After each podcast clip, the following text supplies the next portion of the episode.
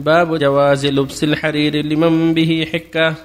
عن أنس رضي الله عنه قال رخص رسول الله صلى الله عليه وسلم الزبير وعبد الرحمن بن عوف رضي الله عنهما في لبس الحرير لحكة بهما متفق عليه.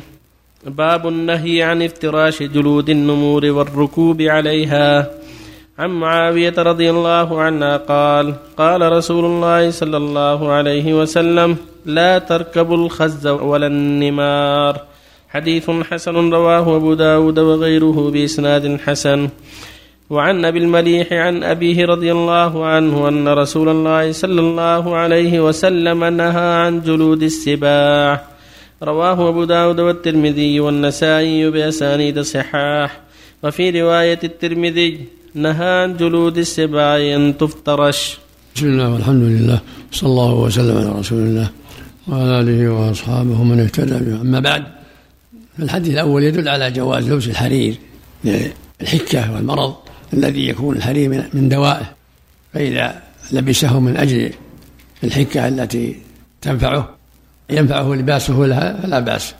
كما رخص النبي صلى الله عليه وسلم للزبير بن عوام وعبد الرحمن بن عوف في لبسه لحكة كان بهما فإذا صار دواء لذلك فلا بأس. لقوله جل وعلا وقد فصل لكم ما حرم عليكم إلا ما اضطررتم إليه. وفي الأحاديث الثانية والثالث على تحريم افتراش جلود النمور والسباع والركوب عليها ولا يجوز افتراشها ولا الركوب عليها سواء جلد نمر أو أسد أو ذئب أو كلب أو غير هذا. سدا لذريعة استعمالها. فلا تفترش ولا تجعل على السروج يركب عليها بل يجب اجتنابها ولعل العلة في ذلك والله أعلم ما فيها من الخبث لأن ملابستها وافتراشها والركب عليها قد يورث شيئا من أخلاقها الذميمة من سبعيتها فالحاصل أنها لا يجوز لبسها ولا افتراشها ولا جعلها مخاد ونحو ذلك. وفق الله الجميع. وسائل الدعوة توقيفية. هذا الصحيح ولا أو في وسائل الدعوة اجتهادية مين توقيفية توقيف العلم لابد من العلم. وهذه سبيل يدعو الله بصيرة.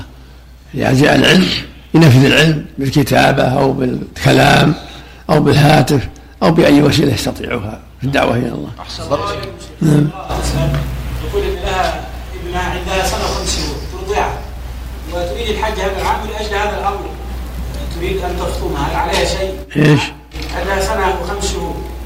وتريد أن تفطمها يمكنها أن تتركها وتحج تقول عليها يعني شيء في هذا مع أنها ما لها بديل الآن تشاوره هي زوجها إذا كان ما في طعمها مضرة فلا بأس. إذا كانت تأكل تنقل بشيء آخر. الله جل وعلا يقول فإن أراد فصالا أن تراض منهم وتشاور فلا جناح عليه الفصال فطعم إذا أراد أرادت المرأة أن تخطمها لأقل من سنتين فلا بد من التشاور مع زوجها.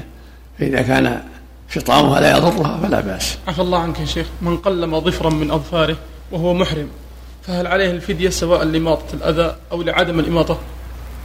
طفل الواحد ما في شيء يعفى إن شاء الله. كان ثلاثة أظفار أو أكثر إطعام ست مساكين أو ذبح شاة أو صوم ثلاثة أيام. ليش قيدناه يا شيخ بثلاث؟ لأن في كلام العلماء ثلاثة وأربع. إيه لأجل الأظفار ذكر الأظفار.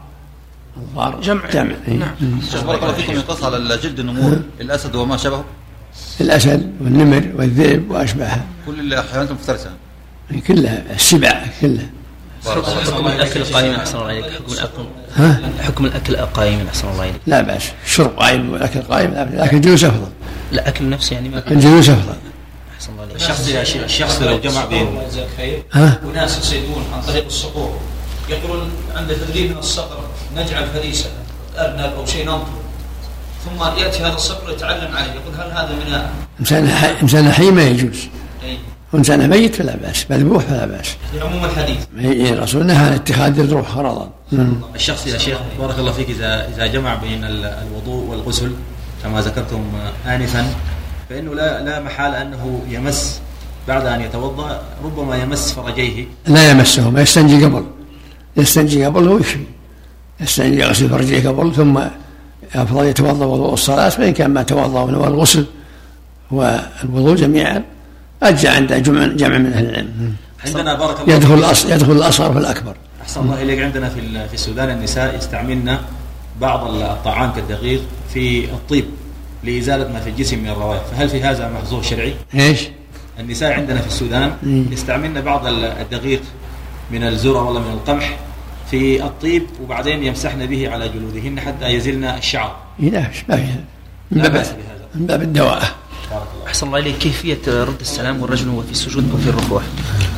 بسم الله إذا رفع رأسه يشير بيده يعني ساجدا يعني إذا قام إلى السجود نعم. يشير بيده لعموم الحديث ال- يشير بيده.